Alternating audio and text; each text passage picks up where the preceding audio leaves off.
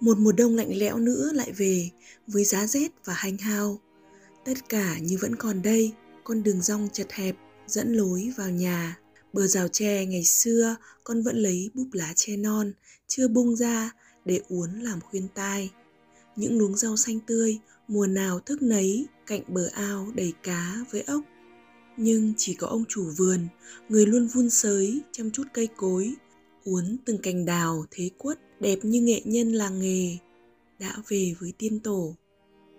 Mới đó mà ông nội đã xa bà ba năm rồi. Ông ốm liệt giường mấy năm liền, từ những cơn ho dai dẳng của bệnh viêm phổi mãn tính.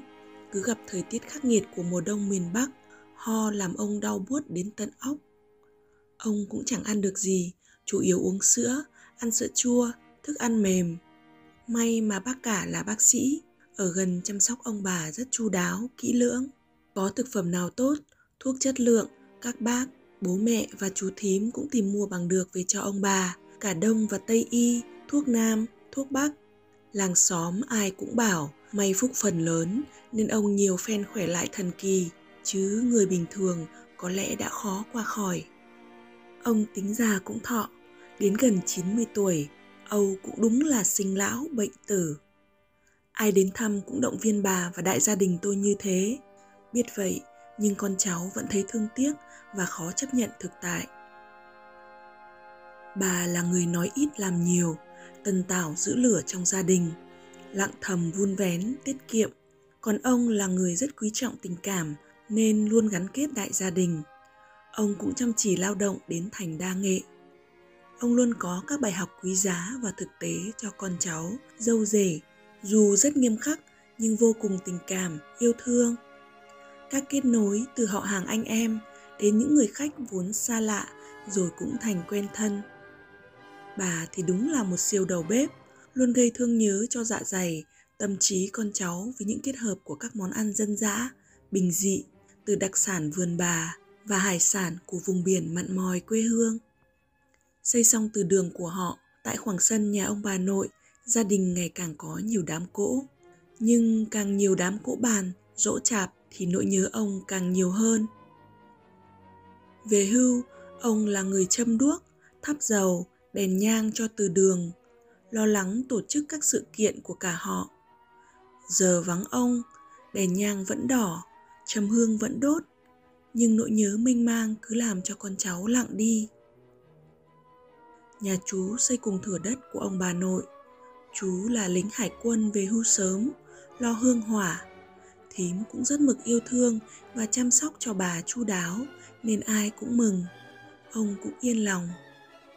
Bà vẫn bảo ngày xưa toàn cháu gái, sợ chúng mày khổ, làm thân con gái long đong vất vả. Nhưng giờ mới thấy được nhờ. Bà kể là ông cũng gắng gượng, lo cho bà nên ráng sống. Chứ mấy năm ốm liệt giường, dù được con cháu chăm sóc kỹ lưỡng, nhưng lưng ông cũng lở loét và da hoại tử. Người đau đớn gấp bội lần mỗi khi cơn ho ập đến, làm bà càng xót xa thương ông. Khoảng một năm trước khi mất, ông không thể nói được nữa, chỉ ú ớ không thành tiếng. Dù ông vẫn tỉnh táo, vẫn chảy nước mắt và cười mỗi khi thấy con cháu sum vầy. Phổi và nội tạng ông bị tổn thương quá nặng, làm ông cũng bất lực vì ông còn muốn dặn dò, nói chuyện rất nhiều với bà và con cháu. Ông bà sinh được gần chục người con, nhưng chiến tranh, đói nghèo và dịch bệnh cướp đi con của ông bà, chỉ còn lại 5 người. Ai cũng nói ông bà sống phúc đức cao dày, nên về già tất cả con cháu chắt đều quây quần chăm sóc cho ông bà chu đáo cả. Nhưng nói đi cũng phải nhìn lại, ông đi bộ đội biên biệt, bà lại sớm mồ côi cha mẹ. Phải ở đợi cho nhà người ta từ sớm, nên để nuôi bằng ấy người con, ai cũng được học hành, phải là sự cố gắng tuyệt vời, công ơn vô lượng của bà, của ông. Bà tôi nay cũng gần 90 tuổi, dáng người bà nhỏ nhắn, lưng bà đã còng nhưng vẫn rõ vẻ tháo vát. Mỗi lần điện thoại thấy cháu chắt qua video, bà lại bảo thường mà chả làm gì cho được. Vì ở tận Pháp xa xôi, bà có rau quả, gạo quê, muốn gửi cho cũng khó. Nói chưa được mấy, bà đã sợ tốn tiền của cháu, cứ dục tắt máy. Nhà xây khang trang nhưng bà vẫn giữ lại bếp củi, bà bảo dùng cho tiết kiệm. Nhưng con cháu ai cũng hiểu bà muốn lưu giữ kỷ niệm và các kỳ vật. Những mâm đồng, nồi gang, chậu rửa, chạn bát, kể cả bát đĩa vẫn còn đó, chỉ ngả màu thời gian. Đồ vật vô tri rồi cũng hóa thân thương với bà. Những kỷ niệm, bài học thời thơ ấu đáng nhớ nhất của con chính là khi ở với ông bà. Những câu thơ trong bài thơ bếp lửa của nhà thơ bằng Việt lần nào nhớ đến cũng thấy thâm thía, như còn đâu đây mùi khói bếp cay nồng. Nhớ những nồi ngô khoai nóng hổi mà bà phần sẵn cho con ăn sáng, những phích nước sôi lúc nào cũng sẵn sàng cho cháu pha nước, đánh răng, rửa mặt mỗi sớm mùa đông. Mà chẳng hiểu bà dậy từ bao giờ để làm, rồi bà còn kịp đi bán rau quả ở phiên chợ sớm. Hay nghịch ngợm, đòn roi của cha mẹ thì con nhận nhiều đến chai sạn và tổn thương sâu sắc. Nhưng chưa bao giờ con bị đòn roi của ông bà. Sự điềm tĩnh và từ tốn của ông bà khiến con sợ làm ông bà buồn. Bởi qua các câu chuyện của xóm làng thì bà đã quá khổ rồi. Coi như cũng chẳng có cái khổ nạn nào chưa trải. Qua bao cơn sóng gió, chỉ thấy bà nhiều lo toan, nhưng sống vô cùng tích cực và nhân hậu. Rồi sớm rồi chiều lại bếp lửa bà nhen, một ngọn lửa lòng bà luôn ủ sẵn. Những bữa tối ăn ngoài mái hiên, có hôm mất điện, cả nhà ngồi dưới ánh đèn dầu, đèn pin, canh cua đồng với rau đay mồng tơi, ít cá ghém vườn bà, ít cá tôm mặn mòi vị biển. ấy thế mà các con các cháu bà cứ thế lớn lên và nhớ mãi. Cái bếp củi của bà đỏ lửa cả ngày, mọi nếp sinh hoạt đúng giờ đúng giấc ông bà đề ra, ai cũng làm theo. Với đứa cháu ở xa ông bà, chẳng thể quên được những khoảnh khắc chữa lành khi bà luôn dặn dò các chị ở gần ông bà rằng nếu bà chăm sóc hay phần cho con nhiều hơn thì đừng ghen tị và nhường cho em nữa vì em thiệt thòi nhất. Bởi vậy, mỗi lần về với ông bà, con đều được bù đắp yêu thương, trọn vẹn, vui vẻ và ấm áp nhất. Nhớ những tối được ôm bà ngủ ngon lành, đòi bà quạt, đòi bà gãi lưng, hát du.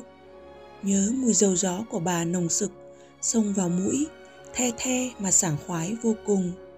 Nhớ tiếng tivi đen trắng oang oang hòa vào với tiếng ngáy của ông. Mà kỳ lạ, cứ khi bà dục tắt tivi vì chẳng có ai xem thì ông lại bảo tôi có ngủ đâu. Nhớ những lần ra xoáy anten tivi trẹo cả người mà vẫn nhiễu sóng. Nhớ lúc con sung sướng nhìn được chứng minh thư ghi họ và tên của bà rõ ràng và vỡ òa. Hóa ra bà cũng có tên vì ai cũng gọi bà bằng tên của ông. Những ngày mùa đông lạnh lẽo như bây giờ, nếu về với bà sẽ có ngay hơi ấm trong chăn. Bà đi nằm sớm, ủ chăn sẵn cho ấm, rồi gọi con vào ngủ. Sáng sớm mai sẽ có tiếng loa phát thanh thúc giục làng xóm dậy. Đầu năm mới, đại gia đình mượn cớ sum họp. Bà chẳng nhớ ngày sinh của mình, nên năm nào mọi người cũng cùng bà thổi nến sinh nhật. Năm nay cũng thế. Con ở xa, nhìn bà qua ảnh và video, xúc động trào dâng. Tất cả ngỡ như mới hôm qua.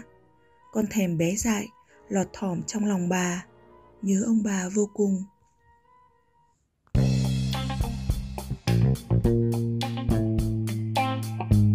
Xin cảm ơn các bạn đã lắng nghe. Hẹn gặp lại các bạn trong các bản phát sóng tiếp theo của kênh Việt. Hãy đăng ký kênh và chia sẻ với người thân, bạn bè của bạn nhé.